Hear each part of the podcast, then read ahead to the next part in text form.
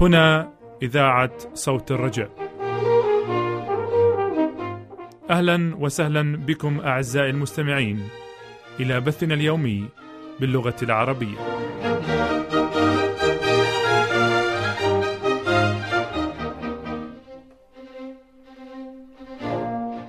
منير سلام يرحب بكم أعزائي المستمعين من وراء ميكروفونات صوت الرجاء وأنور عبد المسيح في هندسة الصوت. رجينا لكم قضاء وقت ممتع مع عظة اليوم.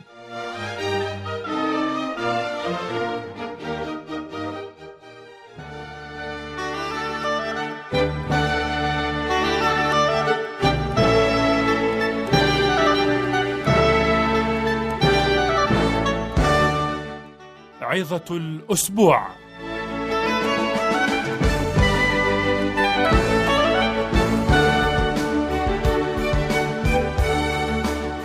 سامعين عاملين بالكلمة.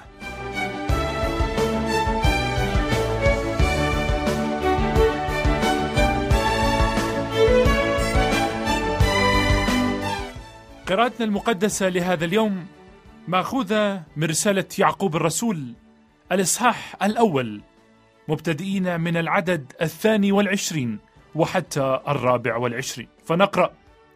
ولكن كونوا عاملين بالكلمة لا سامعين فقط خادعين نفوسكم. لأنه إن كان أحد سامعا للكلمة وليس عاملا فذاك يشبه رجلا ناظرا وجه خلقته في مرآة. فإنه نظر ذاته ومضى وللوقت نسي ما هو.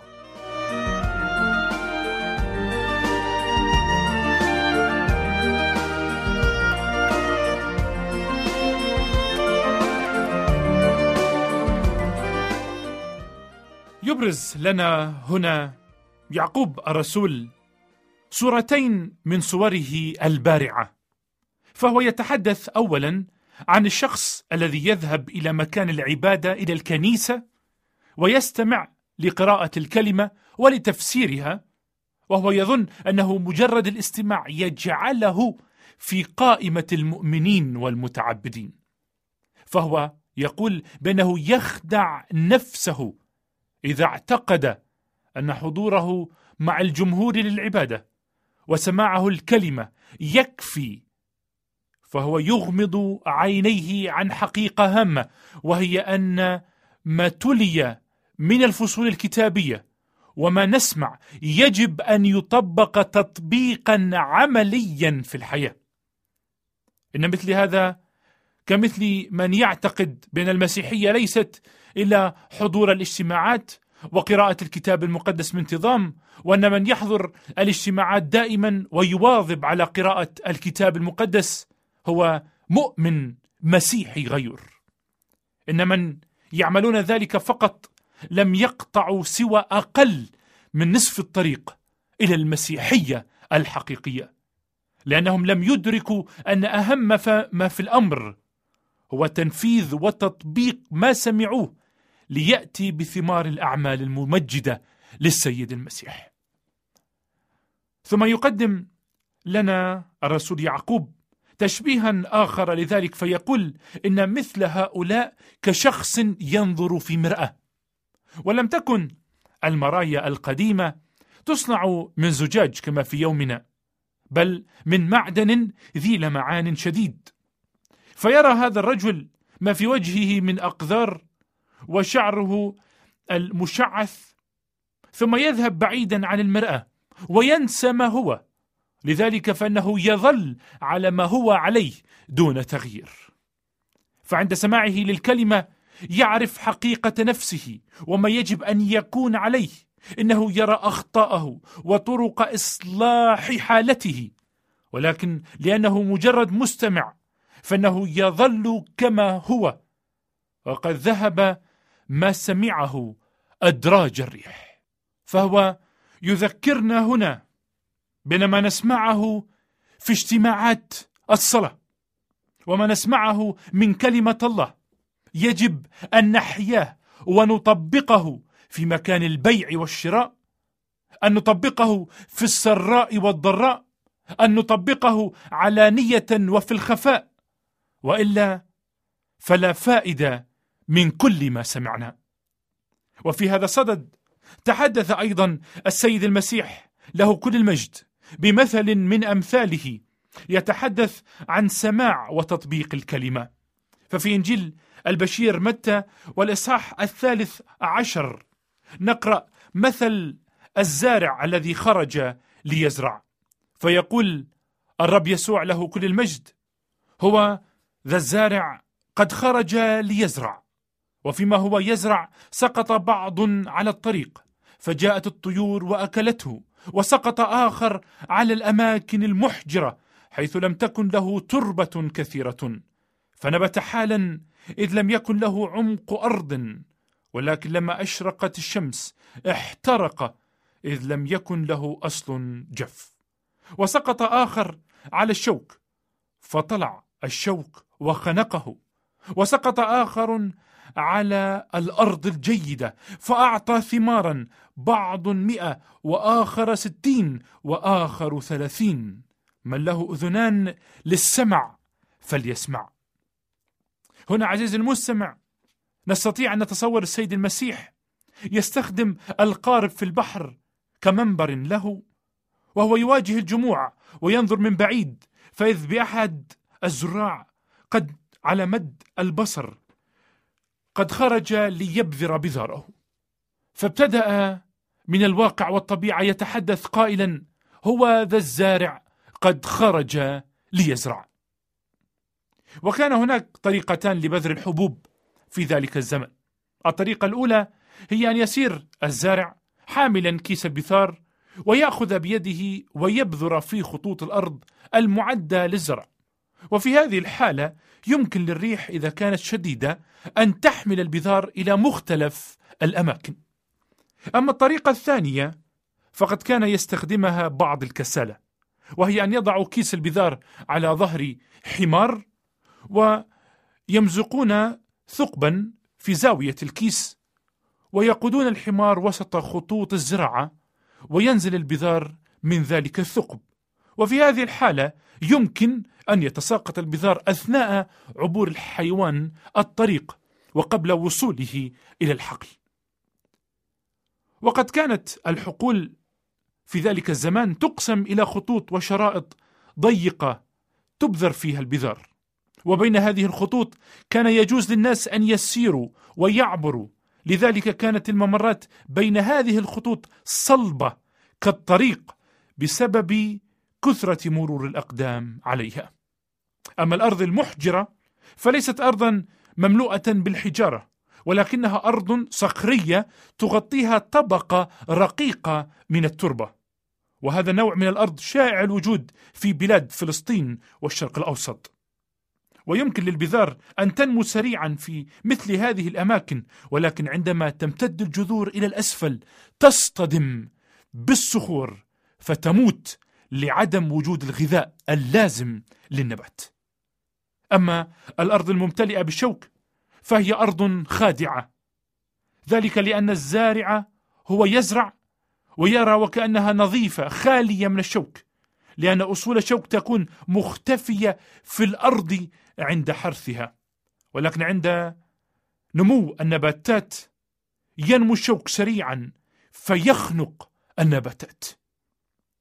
أما الأرض الجيدة فهي أرض لينة ونظيفة يمكن للنبات أن ينمو فيها ويتغذى ولا يعترضه صعوبات فيأتي النبات بثمر كثير. هذا المثل يحمل رسالة للسامع. ففي هذا المثل تحذير للسامعين بأن هناك طرقا متنوعة لسماع كلمة الله. وأن ثمر كلمة الله يتوقف على قلب الإنسان الذي يتقبل هذه الكلمة.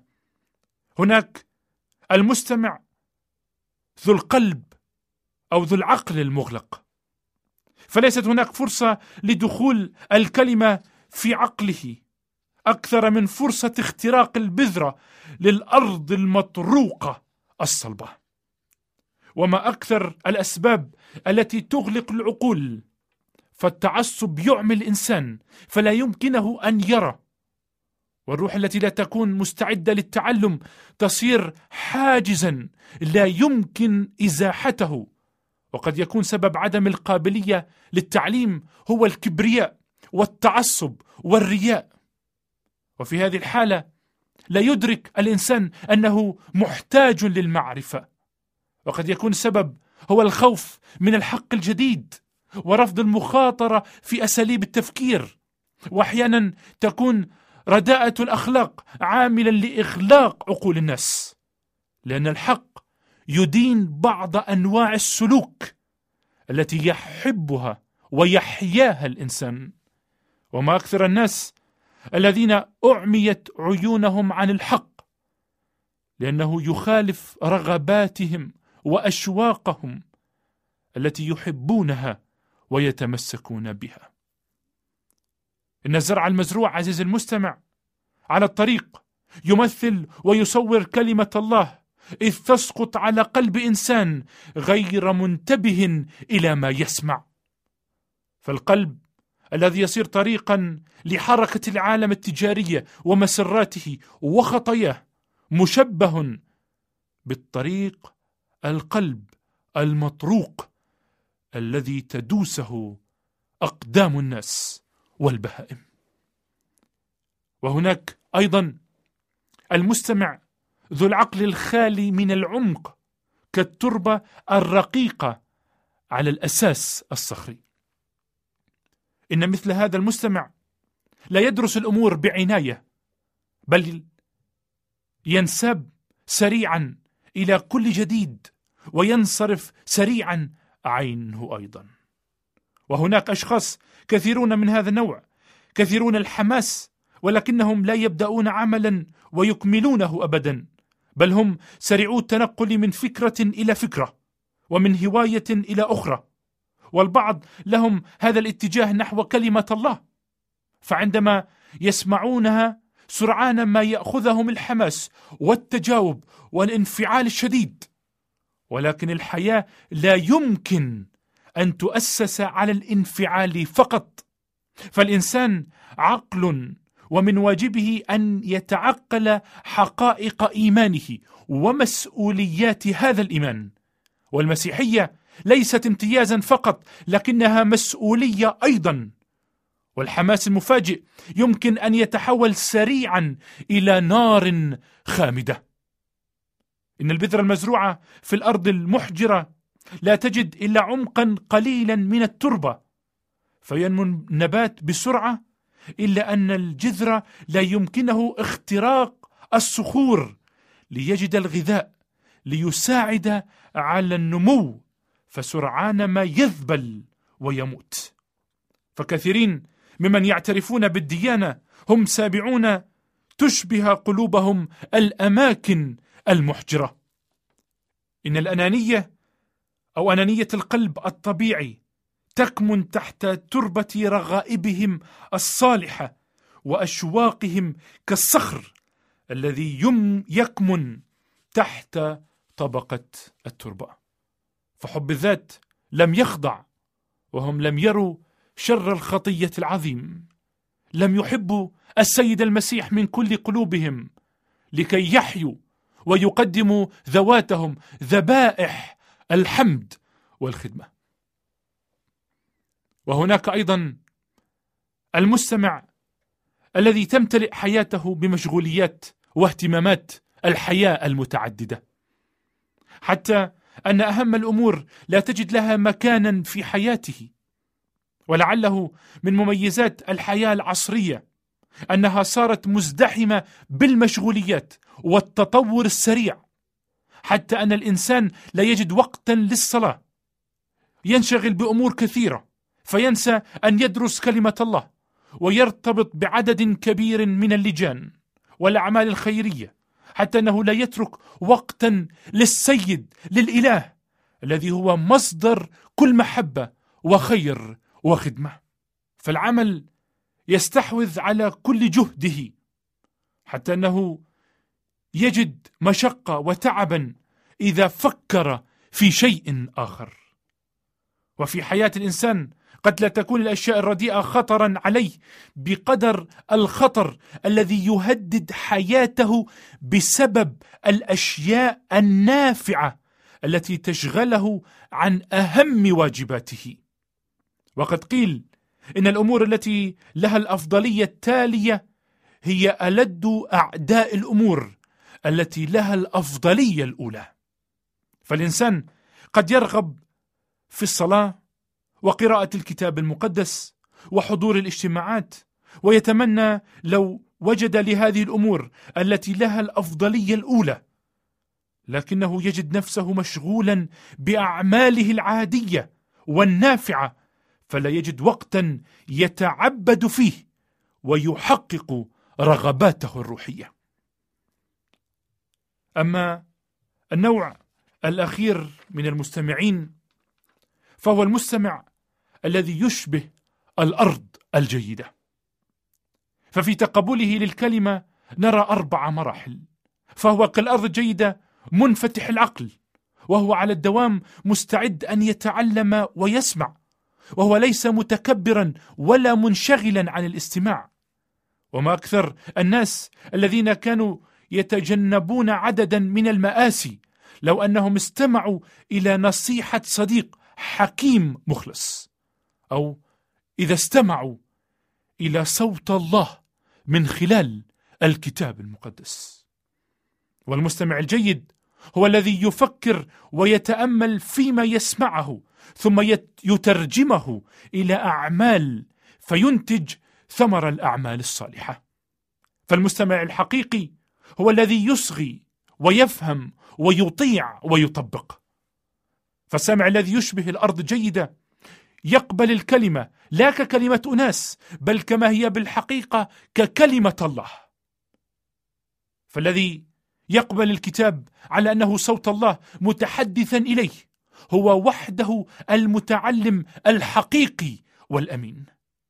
فهو يرتعد من الكلمة لأنها بالنسبة إليه حقيقة حية وهو يفتح ذهنه وقلبه ليقبلها. والسامعون الذين قلوبهم أرض جيدة إذ يسمعون الكلمة يحفظونها فلا الشيطان ولا كل أعوانه الأشرار يستطيعون أن يختطفوها. ففي قراءتنا المقدسة لهذا اليوم قال الرسول يعقوب ولكن كونوا عاملين بالكلمة لا سامعين فقط خادعين نفوسكم. فمن الخطأ الفادح عزيزي المستمع الاعتقاد بأن الرسول هنا يعارض سماع الكلمة فما يعارضه وبشدة هو سماع الكلمة دون العمل بها. إن الكتاب المقدس عزيزي المستمع يعني الكثير بالنسبة لي لأنه رسالة الاتصال الثمينه من إله يحبني. فمحبة الله التي وجدتني لا تتركني ابدا بل تلازمني على الدوام من خلال كلمته المقدسة الكتاب المقدس. التي تبني صرح أخلاقي وتجحذ عقلي وتشكلني وتصوغني لأكون على صورة السيد المسيح له كل المجد. فهل أنت عزيزي المستمع على استعداد كامل لتسمع كلمة الله وتحب الحق؟ ليس هذا فقط بل أن تطبق هذا الحق الواضح والصريح في شخص السيد المسيح في حياتك؟ نعم كلمة الحياة الأبدية لتكون كالأرض الجيدة وتكون سامعا وعاملا بالكلمة. لماذا عزيزي المستمع لا تصلي إلى الرب يسوع المسيح؟ طالبا إياه وقائلا يا رب ها هي حياتي أمامك. أقبلك كمخلص شخصي لي. لماذا لا تصلي له ونحن نستمع معا إلى هذه الترنيمة؟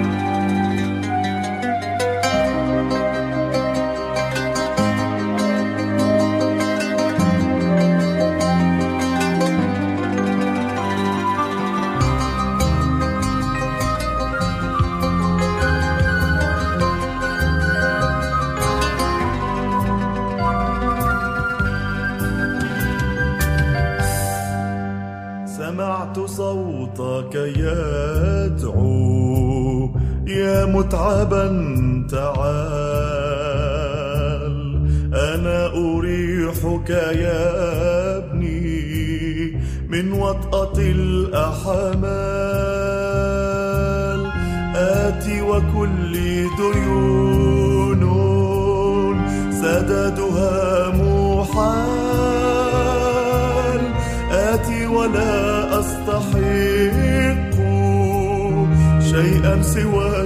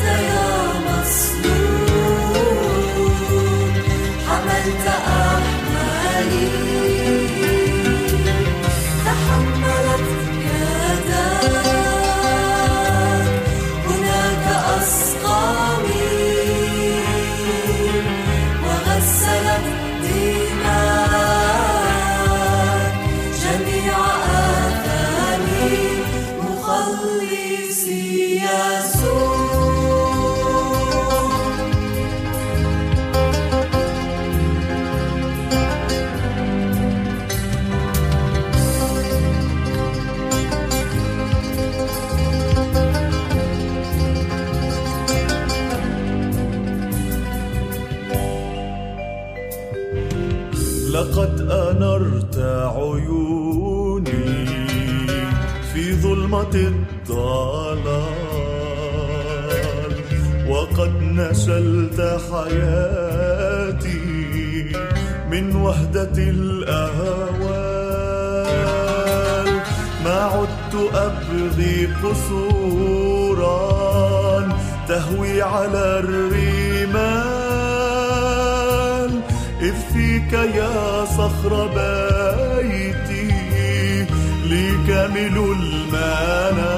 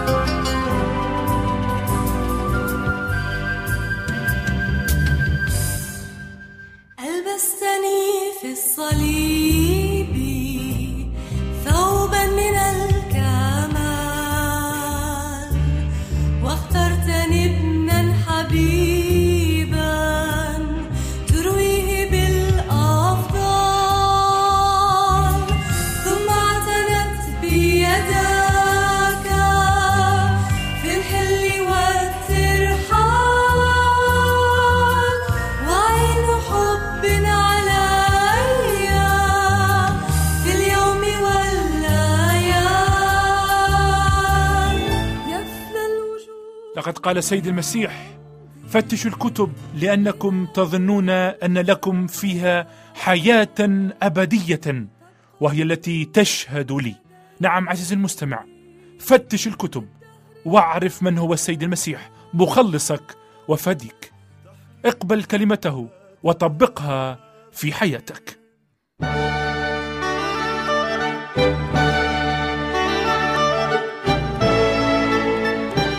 رافقكم منير سلام في عظة الأسبوع وإلى اللقاء مع عظة قادمة بعون الله.